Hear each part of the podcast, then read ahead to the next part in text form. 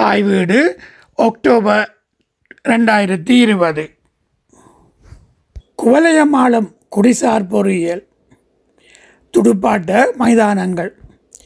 விளையாட்டுத்துறை சார்ந்த குடிசார் பொறியியல் திட்டங்களை பற்றி கடந்த இதழில் உரையாடியிருந்தோம். இந்த இதழிலும் சில விளையாட்டுத்துறை சார்ந்த குடிசார் பொறியியல் திட்டங்களை பற்றி உரையாடுவோம். துடுப்பாட்டம். அதாவது கிரிக்கெட் இலங்கையில் உள்ள பிரபல்யமான விளையாட்டாகும். இலங்கை துடுப்பாட்ட வாரியம் இலங்கையில் துடுப்பாட்டத்தை ஒருங்கிணைக்கும் வாரியமாகும். இலங்கையில் சர்வதேச கிரிக்கெட் போட்டிகளை நடத்த எட்டு மைதானங்கள் உள்ளன. அவற்றில் ஏழு மைதானங்கள் டெஸ்ட் போட்டிகளை நடத்தியுள்ளன. இந்த மைதானங்கள் மற்றும் அவற்றின் கட்டுமான வேலைகளில் குடிசார் பொறியியல் துறை நிறுவனங்கள் பணியாற்றி வருகின்றன. சுரே கிராம கிரிக்கெட் மைதானம் அதாவது Surrey village cricket ground Makona என்னும் இடத்தில் உள்ளது.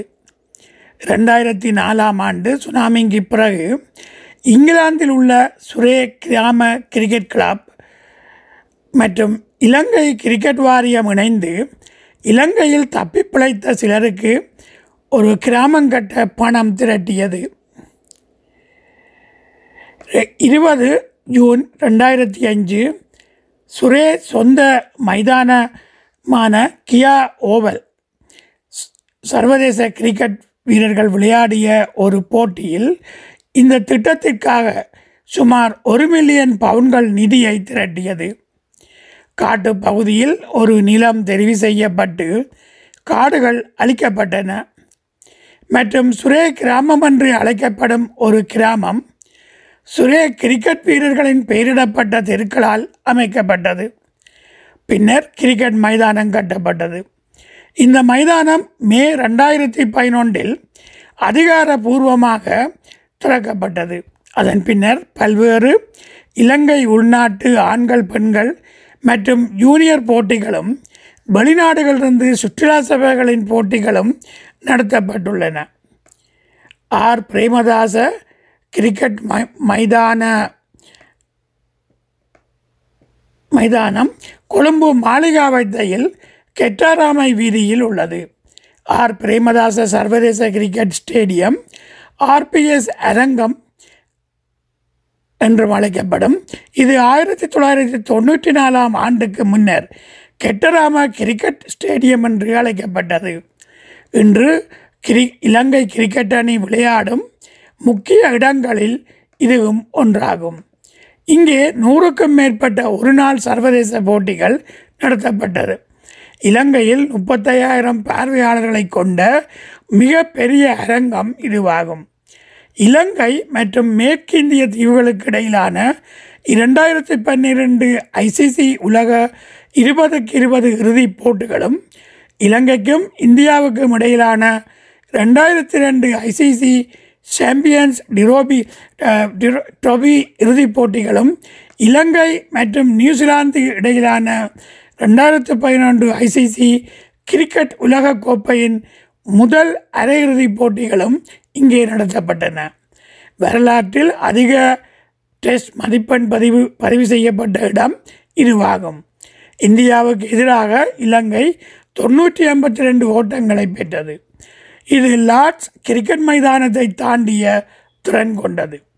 இதற்கு இலங்கை கிரிக்கெட்டின் வீடு என்ற செல்ல பெயர் சூட்டப்பட்டுள்ளது. பார்வையாளர் இருப்பிட பகுதி ஏ மற்றும் பி ஆகியவை இரண்டு அடுக்குகளில் குறைந்த மற்றும் உயர்ந்த இடங்களில் அமரக்கூடியவை. இந்த இரண்டு ஸ்டாண்டுகளில் பல கார்ப்பரேட் பெட்டிகள் கட்டப்பட்டுள்ளன. அரங்கத்தில் உள்ள ஸ்கோர் போர்ட்டுக்கு இடையில் பார்வையாளர் இருப்பிட பகுதி சி மற்றும் டி இரண்டு அடுக்கு இருக்கை அமைப்புடன் கட்டப்பட்டுள்ளன.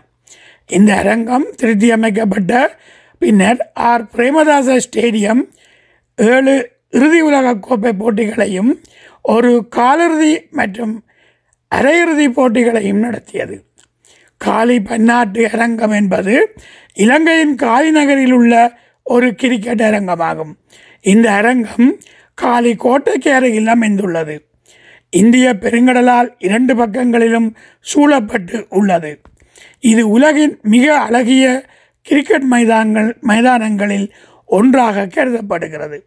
இந்த மைதானம் ஆயிரத்தி எண்ணூற்றி எழுபத்தி ஆறாம் ஆண்டில் ஒரு பந்தய இடமாக கட்டப்பட்டது. ஆயிரத்தி தொள்ளாயிரத்தி இருபத்தி ஏழாம் ஆண்டு மைதானம் அதிகாரப்பூர்வமாக கிரிக்கெட் அரங்கமாக அறிவிக்கப்பட்டது. மைதானம் அதன் முதன் முதல் வகுப்பு போட்டியை இருபத்தி ஒன்பது பிப்ரவரி ஆயிரத்தி தொள்ளாயிரத்தி எண்பத்தி நாலு அன்று நடத்தியது. இந்த மைதானம் பின்னர் சர்வதேச கிரிக்கெட் தரத்துக்கு மேம்படுத்தப்பட்டது. மேலும் இலங்கையில் டெஸ்ட் போட்டிகளை நடத்தக்கூடிய ஏழாவது சர்வதேச கிரிக்கெட் மைதானமாக மாறியது. முதல் டெஸ்ட் போட்டி மூன்று ஜூன் ஆயிரத்தி தொள்ளாயிரத்தி தொண்ணூற்றி எட்டு அன்று மைதானத்தில் நடைபெற்றது. இது இலங்கை மற்றும் நியூசிலாந்து இடையே நடைபெற்றது.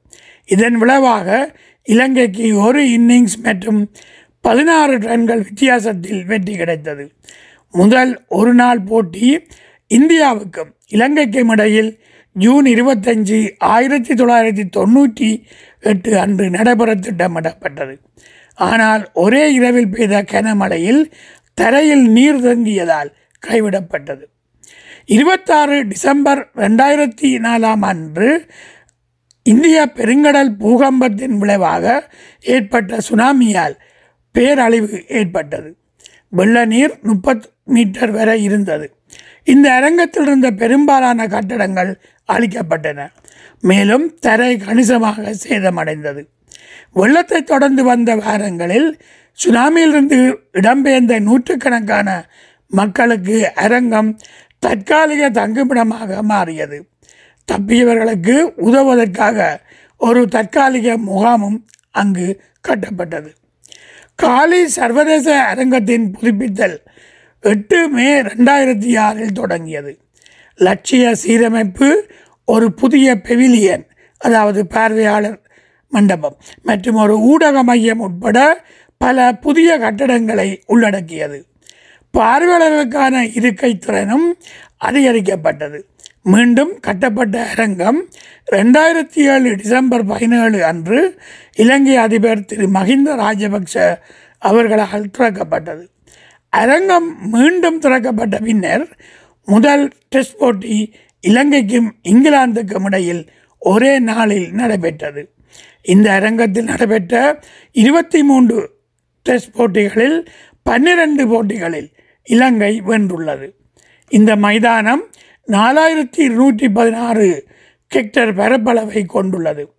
இந்த அரங்கத்தில் மூன்று உட்புற பயிற்சி வேலைகள் மற்றும் நான்கு வெளிப்புற வேலைகள் உள்ளன. காலி சர்வதேச மைதானத்தில் சராசரியாக முதல் இன்னிங்ஸ் மதிப்பெண் முன்னூற்றி நாற்பது ஆகும். காலி சர்வதேச கிரிக்கெட் மைதானத்தில் மஹிந்த ராஜபக்ச பார்வையாளர் மண்டபம் சுனாமிக்கு பின் புதிதாக கட்டப்பட்ட தொகுதியாகும். அரங்கத்தின் எதிர்காலம் நிச்சயமற்ற நிலையில் இருந்த நிலையில் ஒரு கட்டத்தில் புனரமைப்பு தொடங்குவதற்கான அனுமதியை வழங்கிய இலங்கை ஜனாதிபதி மஹிந்த ராஜபக்சவின் பெயர் இடப்பட்டது. இந்த பார்வையாளர் மண்டபம் அஞ்சூறு விஐபி விருந்தினர்களுக்கு இருக்கைகளை வழங்க முடியும். இது நூற்றி ஐம்பது ஊடக பணியாளர்களை வைத்திருக்கக்கூடிய ஒரு ஊடக மையத்தையும் கொண்டுள்ளது. மேலும் இரண்டு தொலைக்காட்சி கட்டுப்பாட்டு அறைகள் மற்றும் வானொலி வர்ணனையாளர்களின் அறை ஆகியவற்றை கொண்டுள்ளது. ரங்கிரி தம்புல்லா சர்வதேச கிரிக்கெட் மைதானம் இலங்கையில் பதினாறாயிரத்தி எண்ணூறு இருக்கைகள் கொண்ட கிரிக்கெட் மைதானமாகும். இது ரங்கிரி தம்புல்லா கோயிலில் இருந்து குத்தகைக்கு விடப்பட்ட அறுபது ஏக்கர் பரப்பளவில் தம்புல்லாவுக்கு அருகில் உள்ள மத்திய மாகாணத்தில் அமைந்துள்ளது. இது இலங்கையின் வறண்ட மண்டலத்தில் முதல் மற்றும் ஒரே சர்வதேச கிரிக்கெட் மைதானம் ஆகும் தொடக்க ஒரு நாள் சர்வதேச போட்டி இலங்கை மற்றும் இங்கிலாந்து இடையே மார்ச் இரண்டாயிரத்தி ஒன்றில் நடைபெற்றது. இங்கே ரெண்டாயிரத்தி பை மூன்றாம் ஆண்டில் அமைக்கப்பட்ட வெளிச்ச கோபுரங்கள் பற்றிய மிகுந்த விமர்சனத்தால் மூன்று ஆண்டு காலத்துக்கு பிறகு நவம்பர் ரெண்டாயிரத்தி பதிமூன்றில் சர்வதேச கிரிக்கெட்டுக்கு திரும்பியது. இந்த அரங்கம் ரெண்டாயிரத்தி பதினொன்று முதல் ரெண்டாயிரத்தி பதினாறு இறுதி வரை ஒரு நாள் போட்டிகளை மட்டுமே நடத்தியது. ரெண்டாயிரத்தி பதினஞ்சாம் ஆண்டில் காலாவதியான எட்டு வெளிச்ச கோபுரங்களை நான்கு ஒளியுமிழ் இரு முனையம் எல்டிடிகளுடன் மாற்றுவதற்கான திட்டங்கள் மேற்கொள்ளப்பட்டன. வறண்ட மண்டலத்தில் அமைந்திருக்கும் இந்த திட்டத்தின் பின்னணியில் உள்ள காரணம் இலங்கைக்கு ஆண்டு முழுவதும் ஒரு நாள் போட்டிகளை நடத்தும் திறனை வழங்கியது ஆகும். கட்டுமானத்துக்காக இலங்கையில் உள்ள கிரிக்கெட் கட்டுப்பாட்டு வாரியம் பிசிசிஎஸ்எல் நிதி அளித்தது. கட்டுமான வேலைகளுக்கு நூற்றி அறுபத்தி நாலு நாட்கள் மட்டுமே எடுத்தது. கட்டுமானம் மற்றும் தொடக்க போட்டியின் பின்னர் குத்தகை மற்றும் ஒப்பந்தக்காரர்களான சிக்கல் காரணமாக பயன்பாடு இன்றி இருந்தது. ரெண்டாயிரத்தி மூன்றாம் ஆண்டில் போட்டிகள் இந்த மைதானத்தில் தொடங்கின. மஹிந்த ராஜபக்ச சர்வதேச கிரிக்கெட் ஸ்டேடியம் சூரிய வேவா சர்வதேச கிரிக்கெட் ஸ்டேடியம் என்றும் சுருக்கமாக எம்ஆர்ஐசி ஸ்டேடியம் என்றும் அழைக்கப்படுகிறது. இது இலங்கையின் கம்பாந்தோட்டை பிரதேசத்தில் உள்ள ஒரு சர்வதேச கிரிக்கெட் மைதானமாகும். ரெண்டாயிரத்தி பதினொன்று கிரிக்கெட் உலகக்கோப்பை போட்டிகள் ரெண்டாயிரத்தி பதினொன்று பிப்ரவரியில் இந்த சர்வதேச கிரிக்கெட் மைதானத்தில் நடைபெற்றது. முதல் அதி அதிகாரப்பூர்வ சர்வதேச போட்டி இலங்கை மற்றும் கனடா இடையே பிப்ரவரி இரண்டு இருபது ரெண்டாயிரத்தி பதினொன்று அன்று நடைபெற்றது. இதில் இலங்கை இருநூற்றி பத்து ரன்கள் வித்தியாசத்தில் வெற்றி பெற்றது. உலகக் கோப்பையின் போது ரெண்டு போட்டிகள் நடைபெற்றன. மஹிந்த ராஜபக்ச சர்வதேச அரங்கம் மூன்று ரெண்டாயிரத்தி பன்னிரெண்டு ஐசிசி உலக இருபதுக்கு இருபது போட்டிகளை நடத்தியது. பல்லேகல சர்வதேச கிரிக்கெட் மைதானம் என்பது கண்டியில் பல்லேகல என்ற இடத்தில் மகியங்கனை பரியத்தலாவை பெருந்தெரு வழியே உள்ளது. இது ரெண்டாயிரத்தி ஒன்பதாம் ஆண்டில் உருவாக்கப்பட்டது. எண்பது மீட்டர் நீளமும் எழுபது மீட்டர் அகலமும் கொண்டது. முப்பத்தையாயிரம் பேர் பார்வையாளர்கள் பார்க்கக்கூடியது. புவி தொழில்நுட்ப பொறியியல் பரிசோதனைகள்.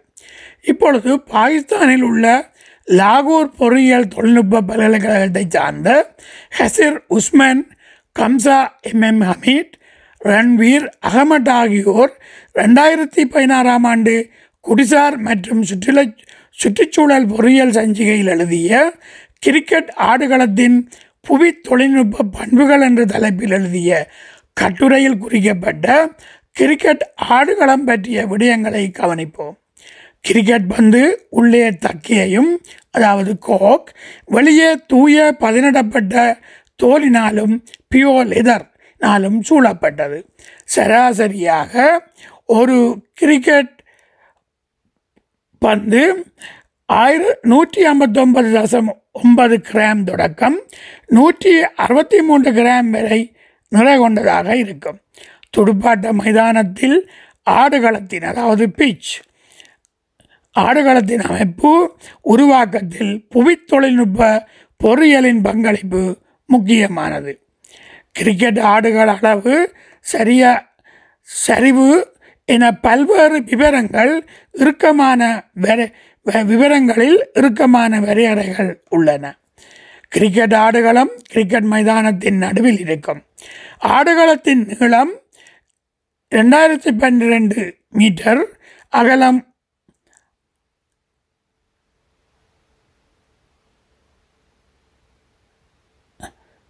ஆடுகளத்தின் நீளம் இருபது பன்னெண்டு மீட்டர் அகலம் மூன்று தசம் அஞ்சு மீட்டர். கிரிக்கெட் ஆடுகளம் இயற்கையான புல் மண் ஆகியவற்றால் அமைக்கப்பட்டிருக்கும். கிரிக்கெட் ஆடுகளத்தின் நடுப்பகுதியில் ரெண்டு அடி அகலம் கொண்ட பாதுகாக்கப்பட்ட பகுதி இருக்கும். கிரிக்கெட் விதிகளின்படி இந்த பகுதியில் பத்து வீச்சாளர் பந்த வீசிய பின்பு இந்த பகுதியில் ஓடுவதை தவிர்க்க வேண்டும்.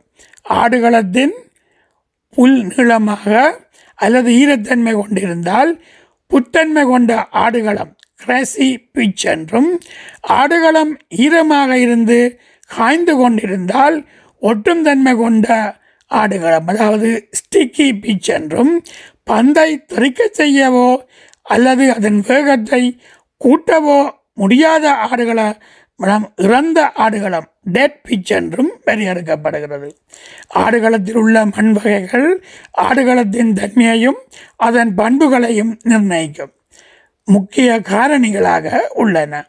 கிரிக்கெட் மைதானத்தின் கட்டுமான வேலைகளில் உருவாக்கப்படும் கட்டடங்கள் மட்டுமன்றி ஆடுகளம் மற்றும் முழு மைதானம் உருவாக்குதலில் குடிசார் பொறியியல் துறையின் பங்களிப்பு முக்கியமானதாக உள்ளது. ஆடுகளத்தில் இடப்படும் மண் வகைகள் பற்றிய மண் பரிசோதனைகள் ஆடுகள கட்டுமான வேலைகளில் நடத்தப்படும் மண் நெருக்க பரிசோதனைகள் புவி தொழில்நுட்ப பொறியியலாளர்கள் செய்யும் முக்கிய பணிகளாக உள்ளன. ஆடுகளத்தில் உள்ள வெடிப்புகள் பந்தின் வேகத்தை குறைக்கச் செய்துவிடும். ஆடுகளத்தில் அடிக்கடி உருளைகளால் மண் நெருக்கம் அதிகரிக்கப்பட வேண்டும். அதாவது காம்பேக்ஷன் ஆடுகளத்தின் மண்ணின் ஈரத்தன்மை மிகவும் முக்கியமான விடயமாக உள்ளது. ஆடுகளத்தின் பராமரிப்பும் அதில் புவி தொழில்நுட்ப பொறியாளரின் ஈடுபாடும் தொடர்ச்சியான செயற்பாடாக உள்ளது. துடுப்பாட்டம் முடிந்ததும் ஆடுகளத்தை ஒரு விரிப்பினால் மூடி பாதுகாக்க வேண்டும். ஆடுகளத்தில் உள்ள புல்லின் பராமரிப்பு மிகவும் முக்கியமானது.